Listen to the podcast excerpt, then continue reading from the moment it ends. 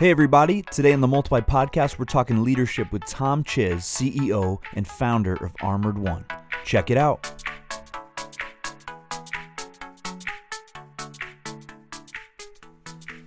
Hey, everybody. Welcome to the Multiply Podcast. My name is Jared. My name's David. Good to be back. Yep. So it's February 8th. Uh, we're pre recording this. Last night was the Super Bowl. So let's just start with this. Jared, who won I'm the Super Bowl last It's, night? it's exciting that my boy Tom Brady got another win. He further solidified his GOAT status. Even though he's not a Patriot anymore, it still feels like a Patriot victory because Does it though? It really does. I mean, they've got two of the greatest Patriots on their team. Do you think this, uh, if he wins, do you think it speaks to the sort of ongoing debate of Brady versus Belichick? Uh, I'm sure people will will say that. It speaks more to the greatness of Brady than does it undermine the greatness of Belichick. I think. And what happens when Mahomes leads Kansas City to a 17 point win? Um, forget all this. We'll we'll edit this out. I'll have to re-record this. Well, I hope it's a fun game. Number one. Number two, I hope Brady doesn't win because I just, you know, being someone who's rooted against the Patriots and Brady for so oh, long. Oh, come on. I can't. I can't handle. He's that. in Tampa now. He's living a different lifestyle, a Florida guy. I mean, don't don't hate on him anymore. I'm not hating on him. I just don't want him to win. And I like Mahomes. And I used to be an Eagles fan, so I have a soft spot for spot for Andy Reid. Funny story about Andy Reid. He would. Well, I was a really big Eagles fan for a while, mostly because of McNabb. To the point where I would watch like the Monday morning press conferences, uh, and uh, Aaron would always hear me listening to these press conferences. And Andy Reid's a big dude, of course, and he's one of the heaviest breathers you've ever heard. He is. and she would. She didn't know his name. She just would always call him Heavy Breather. Oh, that's So, a great nickname. I hope Heavy Breather gets his second ring, but hope you guys who are listening enjoyed the game. Hope you had a safe gathering, whatever that was like. What's your go-to um, Super Bowl snack, Jared? Okay, so this is it right here. It's a jalapeno popper dip that my wife makes. What are you dipping into it? Your finger? Well, it's a it's a dip for like chips, okay. but it's it it's if you love jalapeno poppers, it's got like the taste of jalapeno poppers. So Yeah, it's like a cheesy do. dip, I do. but it's got the spice of and the kind of uh, the cream cheese of a jalapeno popper. It's it's my favorite thing. So dairy and spice. How do you do the next morning? wow. Uh, we'll get into that in the next podcast, but Well, we are excited to have um, really a great guest with us today. This is a guy who I grew up around, good friend of mine. We've walked with each other through a lot of different seasons of life, and I, I consider him a brother in many ways. And um, he is, uh, well, we'll, kind of let him introduce himself a little bit here. But uh, Tom Czyz is a great leader. He is the co founder of a wonderful company. He has a history of serving our community in law enforcement. He's a dad of six. Um, and uh, we're really excited that he's going to be here on this episode and the next episode to tell us a little bit about the story of his company and also uh, what he's learned about being a leader who sees needs and responds to needs and creates solutions around the challenges in uh, in society. And so, Tom, hey, thanks so much for being on the Multiply podcast. Thanks, Dave. Thanks, Jared. Appreciate it. Great to be on. Tom, tell us a little bit about your story. Um, obviously, I know it. Our listeners, some of our listeners probably know you. Your dad is a pastor right here in this community at a really great church called Word of Life in Baldwinsville, and, and he's always been uh, so kind and generous to me as a pastor in the community. Um, but uh, I, I know some of your story, and um, but just tell us a little bit about kind of what you've experienced in life in work and in life that has prepared you, you think, for this season of leadership that you're in. Yeah, definitely. Um, love your family too, Dave, and you you definitely have been like a brother. Uh, for the listener, listeners that don't know, I lost my brother. You two were the same age, and lost my brother five years ago to a heart attack. And uh, you also lost your your Mhm. little brother. And you know, sadly, things that tie us together. But you and I have been friends pretty much our whole lives. Our Mhm. dads being preachers and being pastors' kids, and the great and terrible uh, being raised as pastors' kids. The, it's a balance of two. But uh, started in started in Syracuse, New York, or Phoenix, with my dad being a youth pastor, and then in '87, uh, when I was about eight or nine, we moved down to West Point, New York, where he was a chaplain on uh, military base. And we did that for almost five years just outside New York City. So, quite the transition from um, a little tiny town, Phoenix, New York, that no one's ever heard of, to uh, New York City. And growing up there too was pretty great. My dad being a chaplain, we would be able to meet generals, we'd be able to meet presidents of the United States and vice presidents, and uh, it was really a crazy transition for our lives. But getting to see leadership at its at its best, hmm. um, you know, the United States Military Academy has brought presidents of the United States through incredible leaders through there, and you know, sitting down at dinner with them, we're starting to see how they how they treat people, how they act really was a basis for me and where it made me want to be either in the military or in police work. And we ended up moving back to Baldwinsville, New York, where where Dad became pastor of Word of Life Assembly of God and stayed great friends with your your father until his passing. They were they were close friends and in close neighbors and churches too. Mm-hmm. And uh, you know, you got to continue to see that that type of leadership too at, at a church. Um, churches are kind of businesses where where their boss is God. So, but they still they still do. I mean, you guys are running you're running a business yeah. and you're running a ministry at the same time. And if anything, it's harder than running a business because you're not looking for profits and dollars. But if you don't have any money, you got to close the doors. Right. So you've got to be able to balance the two of of being a ministry and not for profit, and also being a business. Um, and I learned a lot from my father and my mother, and and then their close friends like your dad where being humble as a leader is really what what makes you successful. There there is no you know there's icons in business out there that we see at amazon uh, dan cathy at chick-fil-a and these people are icons for what they do. But when you start to see that they have to rely on other people to make their businesses successful that's where be, being humble like a pastor and like a leader really gets you to where you need to be yeah, it's amazing to just. I, I mean, I knew that you guys were at West Point. I don't think I knew all the details that you just shared, but in a way, your leadership development probably began before you even were aware it was happening. Um, oh, absolutely. And and how formative how formative that's been for you. Um, then when I when you and I really started to kind of reconnect later in life, you were serving in the community. Um, uh, and so, talk a little bit about your experience serving uh, as a police officer, I believe you, you ended up becoming a homicide detective and, and operating a SWAT team. And just speak a little bit to your experience there and some of the ways it shaped uh, even who you are today as a leader. Definitely. So I at uh, 21, I was able to join the police academy. Thank God they were on a huge hiring because I'm not that smart. Didn't do great on my civil service test, but uh, good enough. And you know me well enough, Dave. Too. I'm not lying. So I did good enough that I was able to be brought on, and I was hired by two agencies at the same time uh, the Sheriff's Department in Onondaga County, plus uh, Baldwinsville Police, which was a small department at the time 15, 15 uh, full time police officers. And I chose at the time to go with Baldwinsville Police. It was the community I was raised in. My dad's a pastor in. I was very familiar with it. Uh, and there was better pay, and I already had uh, two children by then. So I needed the health benefits immediately, and I chose them. And thank God, too, he had a plan for me because starting at a smaller department, there's a lot more training. So I started there, and I was able to go off and travel and do a lot of different training, um, specified trainings for things like active shooter, uh, DARE, teaching in schools, and um, a lot of you remember the DARE programs. But I was able to start my career there, and then switched over to the sheriff's department, a much larger department, about 900 people there and uh, my goals when I set off to leave and go to the sheriff's, my goals were to get on SWAT. My goals were to become a detective, uh, really to get into homicide detective. And I was able to accomplish those within a few years, which uh, took a lot of work, a lot of determination. Even on the SWAT team, I was a little old at the time. Um, you know, the guys are typically younger in their mid 20s, more fit, and going through SWAT school and all that is not easy at all, especially in your 30s. so I was able to accomplish my goals and get on these teams. And I spent seven years on SWAT, seven years in in uh, homicide, major crimes with an incredible team of people.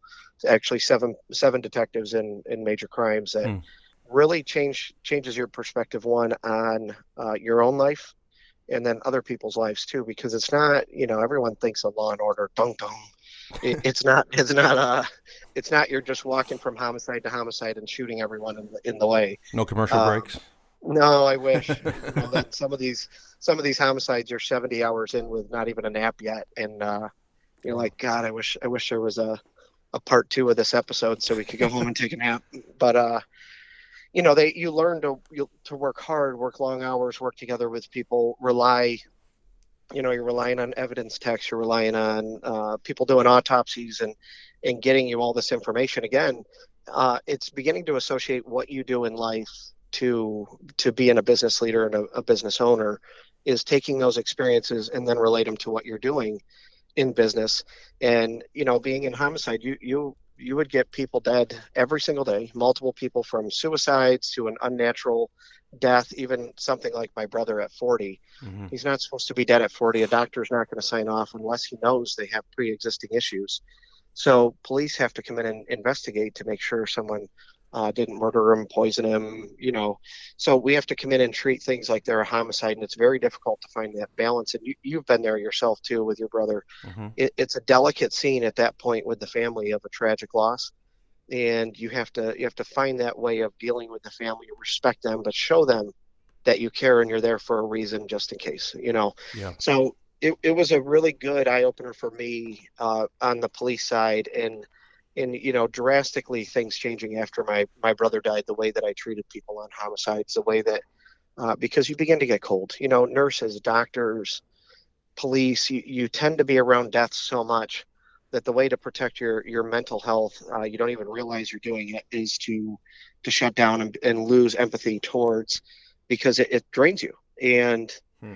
uh, you know this i mean I, I always say that that pastors have the hardest in ptsd in life that they constantly not only have to deal with that tragedy, but they stay with that family sometimes for a month, sometimes for the next 30 years.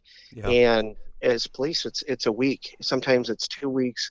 I've been retired now th- uh, three years, and um, there's families I'm still in touch with that from homicides that I, I got close on, but a majority of them I never saw again. Where pastors and and ministers they're constantly there. So shutting down that body and that empathy, I, I lost you know, say I, I am ashamed of some of the ways that I handle calls for people and didn't show empathy, didn't show any love of God to them because you just got shut down and, and losing my brother started to open that up again for me of how I treated people, how I wanted them to be treated by other cops to to make sure because it, it is typically the worst of your life when when they're showing up there. Yeah. Tom, I, I want to start by saying that um, you and, and all the men and women who serve are, are really my heroes. My father in law is a retired police sergeant, career career police sergeant in New Jersey, and um, I think you're you're explaining well, giving some insight to those of us who have never walked in in your guys' shoes as to the kind of stuff that you encounter and the leadership situations, the things that you see. I mean, you see stuff every day that would be the worst day for the average person, and so I'm interested. Um, I love I love you sharing kind of about the empathy piece and and um, it sounds like uh, God using a tragedy in your life to equip you and help you to serve and become a better leader. Um, before we transition into some of your your transition into business, I'd love to hear: is there any kind of like key leadership um, moments or traits or things that you saw during your time in the police force in the SWAT that you've really carried over into the rest of your life and into your business life as well? Yeah, definitely. There, there's two of them that I, I'll, I'll, give examples, and I'll start with the bad one first. Uh, police is is paramilitary, and thanks, Jared, first for you know thanking me, praising me. We really are losing that as a society right now uh, with people. You know, a, a yeah. case that you guys would know there in Central New York. You, is, as you know, I'm down in South Carolina now, running an expansion of the business. But the David Renz case was one of my one of my big cases, and just getting on to homicide. Um, the state police and, and us worked together on this case, and I was with him five days in a row in jail for interrogations, interviews, things like that. And uh, having to deal with something where a guy uh, rapes a little girl and kills the mother in front of her, you know, this this becomes an everyday process for people.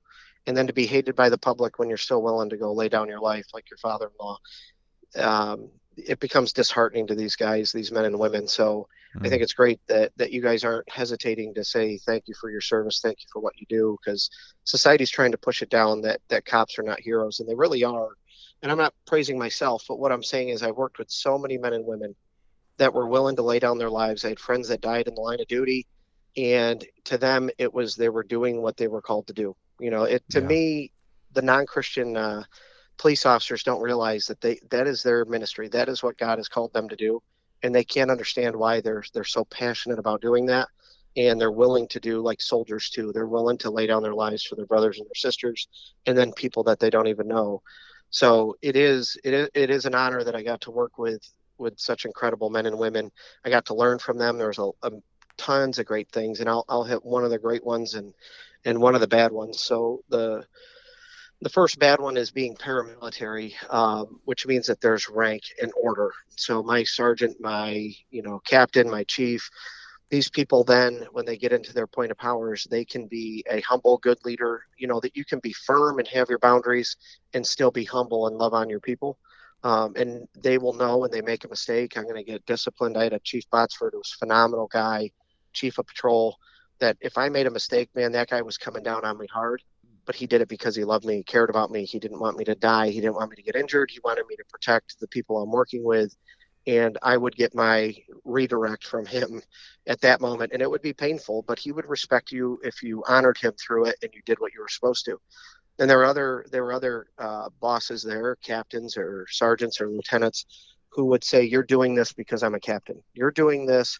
You know, they would just demand what you're going to do and how you're going to do it, and they would work in fear too of if you don't do this or you don't do it right or you don't you don't fix this, you're back on patrol. You're working midnights. You're going down, and you're working uh, in Tully, New York, for the next three years, and you're you know you're going to try to stay awake on midnights down there because nothing's happening.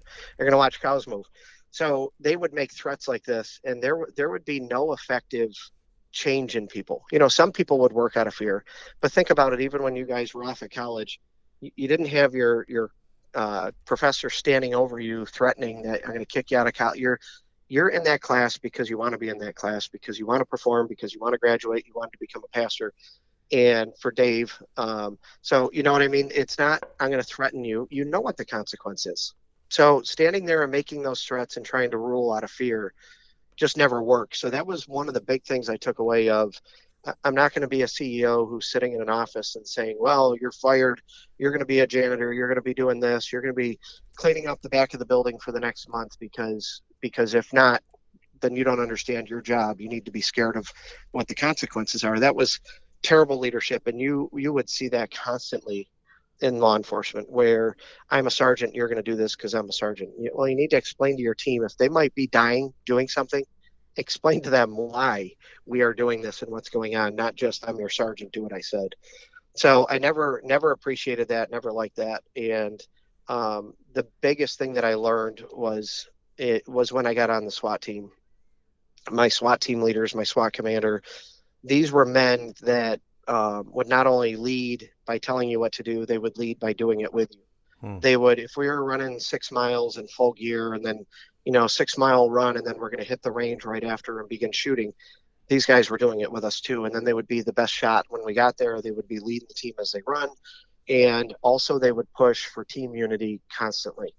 And um, I think some businesses, you know, they hit that $10 million mark and they become stagnant and they don't have any more growth because they can't wrap their head around team. And, and like I was saying at the beginning, it's no one person that can that can build a business, a billion dollar company, uh, build the Amazon. Jeff Bezos did not build that alone. He, you know, if you've read his books and followed him, he's kind of a jerk, but he he is a determined leader that brings on people that are great and if they're not great they don't come onto the company but you can't you can't do that without people and you can't do that without coming together as a team and saying okay we handled central new york as a company now we're doing all of new york now we're doing the tri-state and now we're getting into a national right now currently our company is getting into a, a global worldwide company between the uk and australia and looking for expansion and if you think it's because Tom Czyz is the leader of Armoured One.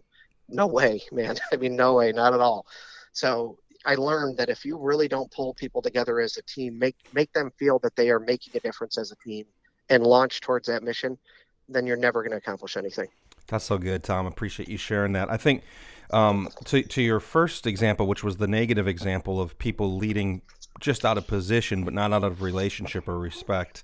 Um, we did um, just for our listeners, we did a couple episodes. It's a way, it's a ways back. I just looked it up real quick. November of 2018, we did a two-parter on the self-aware leader, And during that episode, we talked about um, two guys years ago, John French and Bertram Raven. This was like back in the late 50s. They came up with this whole thought of the five bases of power, which is basically everybody shows up in a room with power, but where does that power come from? And the top three ones that they talk about are legitimate power, which is based on your title. That's positional. That's that would be um, whoever's over you based on organizational structure. But then there's also expert power. Do they actually know what they're talking about?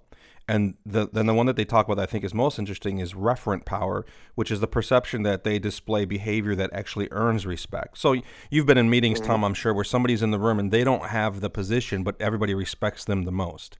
Um, yep. And so, as a leader, when you can bring those three together, that you are the CEO of a company and you do know what you're talking about, and people respect you and actually want to be like you, that kind of becomes the sweet spot of leadership. But especially, especially with millennials and Gen Z working for you guys, they more than any generation see past position, right, and title, yep. and they care about who are you and and how do you treat them and and so that's that's such an important lesson. And if our listeners want to dive into that more, go back, find the Self Aware podcast episodes, and listen. And then the team building thing is something we talk about a lot, and creating a vision to move even beyond where you are to sort of fall in love with the problem that you exist to address and not fall in love with the solutions you've created along the way. As soon as you fall in love with solutions, you get stuck, right? Absolutely. Um, so I want to transition. We got we got a little time left. I want to transition to talk about the company that you lead now, and then our next episode we'll really dive into your company.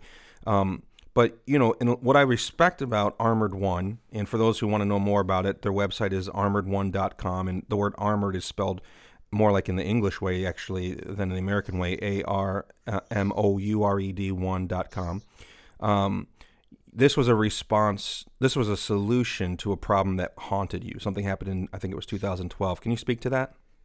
Yeah, definitely. So you know, starting my career as a, a police officer, I, I, dove right into becoming a DARE instructor. As as I told you guys, I already had I adopted my oldest son, got married, and and my ex-wife had uh, a child already, and adopted Bailey, my oldest, uh, who's now just getting out of the army at 24.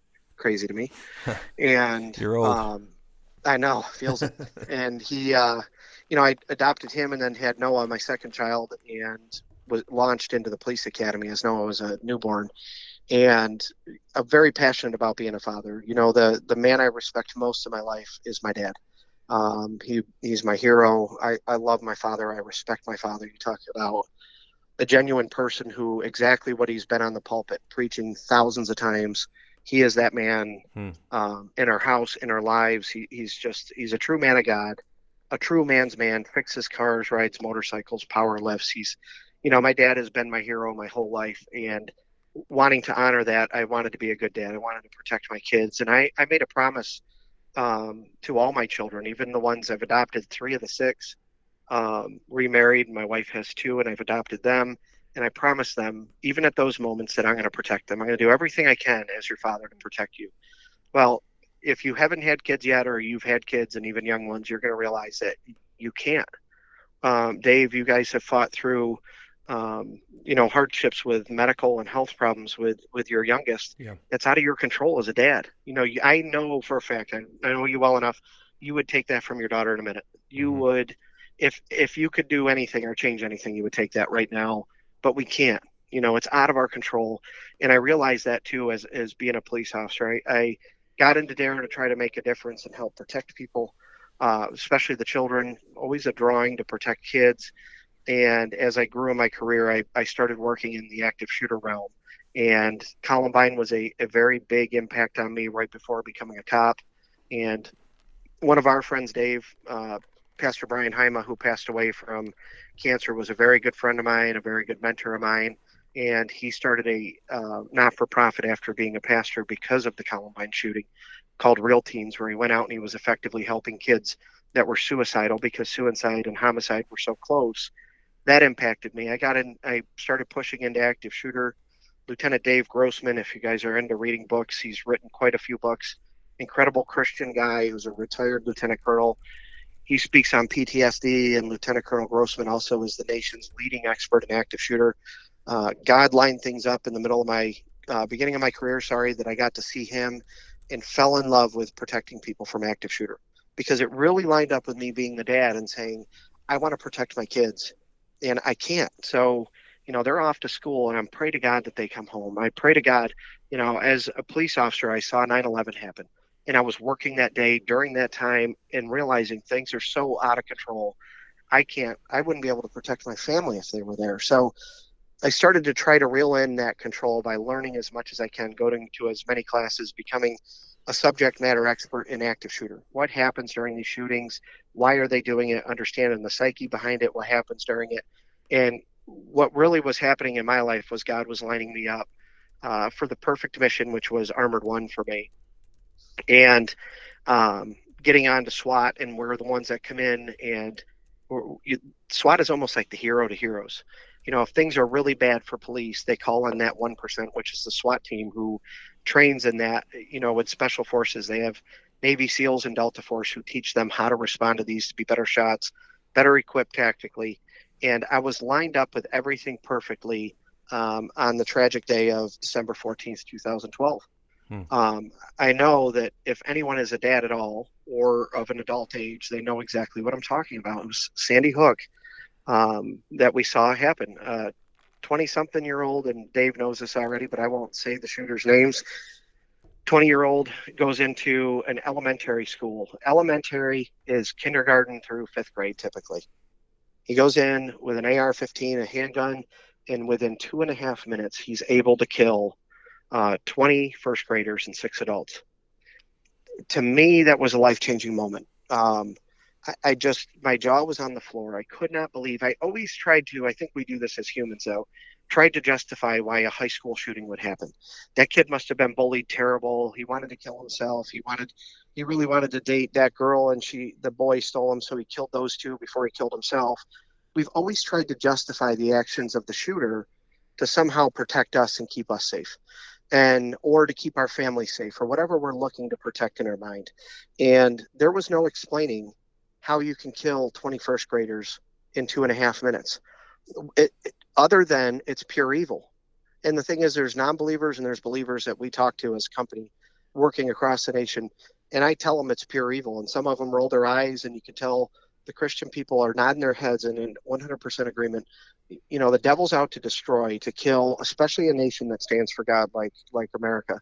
And he's out there to attack. And what what killed me that night, Dave, was and Jared was the phone call I received from my friend. So I was teaching uh, active shooter response, and I had a buddy who was a retired Connecticut state trooper, just recently retired, same SWAT guy, active shooter, subject matter expert, and he would be out teaching people, actually police departments, how to respond to active shooter like I was. So our job would be to go into um, Clay Police that used to be across the street from you, Dave, and teach them if there's an active shooter, how do you respond to this? Here's the SWAT guy teaching you how to go in and stop the active shooter. And uh, this guy's name was also Tom. Tom calls me uh, later that night and is crying. And this guy's in his 50s. I've never seen the guy cry. He's got some battle stories, I mean, that you talk about, and I can tell he's. It's hard for him to talk. There's pauses. I said, Tom, what's up? And he's retired, so my brain's not going. And, you know, I know he would be upset about about Sandy Hook. He's a Connecticut state trooper. Ends up, he was the number two guy that showed up there. Wow. He he was running security for a school that I can't mention, but because he's still there. But he's running security. He his kids are home from college, and he took the day off and he went down to Starbucks down the street right next to Sandy Hook Elementary, and he's getting coffee for his kids uh, planning on going home and waking them up with pastries and coffees from Starbucks, which I, I would love it if my dad did that. And he's standing there, and the and the chief of police for uh, the Sandy Hook comes in, and they're talking, and they hear a lockdown call at the school. So they're not saying there's an active shooter. They're not saying there's a guy with a gun. At this point, the school's in lockdown, which happens very frequently. And the chief looks at, at Tom and says, Come on, let's go. I'll show you what, you know, you're doing this now at, at school X. Come with me. Let's see how they're doing it at Sandy Hook. This is where your kids went to school. So Tom follows the chief, jumps in the car and follows the chief. He's lights and sirens, a couple minutes away. Within two and a half minutes, they're there. And the chief is getting updates in the car, and Tom doesn't know it. He's getting updates on the radio that there there's people dead, that there's a shooter. He's got a gun. It sounds like he's got a rifle. So the chief stops, hands Tom a vest and a gun, and says, I need you to cover the door and come with me because there's only now three of them there. They go in, and by the time that they're in, the shooter has already committed suicide. Um, so Tom holds his post until they get enough people there and is a part of, you know, 26 people dead in two and a half minutes. Like the nightmare of, I guess you could say, guys in our position that train for this, that are ready for it, uh, we pray to God if it ever happens, you know, that if I'm at Home Depot, God, and you want this to happen, I'm trained and equipped and ready to go. Um, I can fight back and stop this active shooter before he can hurt anyone. That was all taken away from Tom because he got there and it's over. Hmm. As fast as he could get there, all the training this guy had, the damage he could do and has done in his career, and he can do nothing because it's over. The man was destroyed. Only to find out, too, that the shooter was his son's classmate and his son's science lab mate. Um, you know, this this guy was just absolutely destroyed. And talking to me, and of course, it destroyed my life. Uh, it, but in a good way. It, it, humbled me because I really thought again I was making a difference. I could help my kids. I could help your kids, Dave, and you know all of my friends. I'm I'm making a difference by teaching these police departments. But the truth is, doesn't matter how fast they get there. The shooter's still doing bad. So God, I'm telling you, it was a God thing at that moment. Uh, told me, you've got to do something. It's time to step up. It's time to start a business. It is time to protect the kids for real. And this is how you're going to do it. You've got to train the people that are there how to respond, what to do, and how to survive the eight minutes of those attacks. Whether you're at a temple, whether you're at a church, uh, a doctor's office, a school, a grocery store, someone is shooting, how can they survive? You know the methodology, you know what happens, you know what you would do, why are you not teaching this to the people that are there? You're not only going to teach them, uh, you're going to do security assessments. So the failures at the Capitol building that we saw in, in January, where they're breaking through the glass or breaking through doors, how do we harden those and slow down the attackers coming to a place? How do we get them? Well, we have experts. I've worked with experts in those fields. So putting those people in place, and then the last piece was is I knew I knew of hardening glass in different ways for bomb resistance uh, through some of my SWAT training, through my brother-in-law being in Iraq, uh, fighting in the war. And this shooter out we saw in Sandy Hook shot one round through a side light window and walked into the school. Literally a one-second delay because the glass was a false sense of security, and he walked right in and he was able to kill 26. To me, how do we slow him down so the police can get there and stop him? Shoot him, arrest him, whatever it is, but how do we keep them outside the building to protect those little kids inside um, that's what the game changer was for us that night. Wow, what a story! Um, first of all, thanks Tom for sharing that, and um, I can't imagine what it must have been like for you and your and of course your your buddy there, and um, it, it it puts so much in perspective. And one of the things as you were sharing that has really stuck out to me about your story is how um, how you these tragedies in your life um, God has used and you have used and taken them to um, understand kind of the direction that He's placed you in and the the opportunities to take tragedy and lead out of them and do things that matter for people and that change lives and help people and um, I think that's so much of what leadership is. And so we're going to, um, we're out of time on this episode, but on our next episode, we're actually going to come back. We're going to continue to hear Tom's story and dive a little deeper, specifically into his company, Armoured One. And how does he create culture? What are some of the things that he's implemented into his company and business that allow it to be successful in a business that meets the needs of the people he's serving? And so uh, we're excited. Uh, if you enjoyed this, come back for the next episode. It's going to be awesome. Before we go, though, Tom, one of the things you know David well, and, and I think your greatest accolade, honestly, is befriending David for so many years because I know that's no Takes easy true task. bravery. Yeah, it really does. Yeah, the SWAT team. It's like, yeah, that's good, that's brave, but befriending David is a is a true true test. So, but one of the things we all know about David, we do a portions here called David's Eats where we try to make not not just better leaders but also better eaters because David David's passionate about food. So we want to hear from you. What is your favorite uh, food dish or your favorite restaurant? Like if you one meal, this is your last meal. What are you doing? What are you getting? So I know Dave loves food, and a lot of times I'll call him and say I'm headed to Charlotte. Where am I going to eat? Because Dave will do his research to make sure he finds good food, and I I'm the same way as him. I love it but Dave typically has more information than me. I'll stick on on this episode. I'm going to stick with the Central New York. My favorite um, is lemongrass, mm-hmm. and a lot of people love to go to lemongrass because it's Thai food. They have really great Thai food. If you like spicy Thai, But my thing is, is the cowboy steak with the mashed potatoes. You get a medium rare cowboy steak, but then you have to ask. So first, ask for Sue as your waitress, because uh, she will make sure that she takes care of you with the cowboy. And then you got to ask for the balsamic, the re- balsamic reduction drizzle, and it changes. I'm telling, I with our company, we travel all over the nation. I've been brought to some of the best restaurants in the country by huge businesses, multi-billion dollar companies we partner with.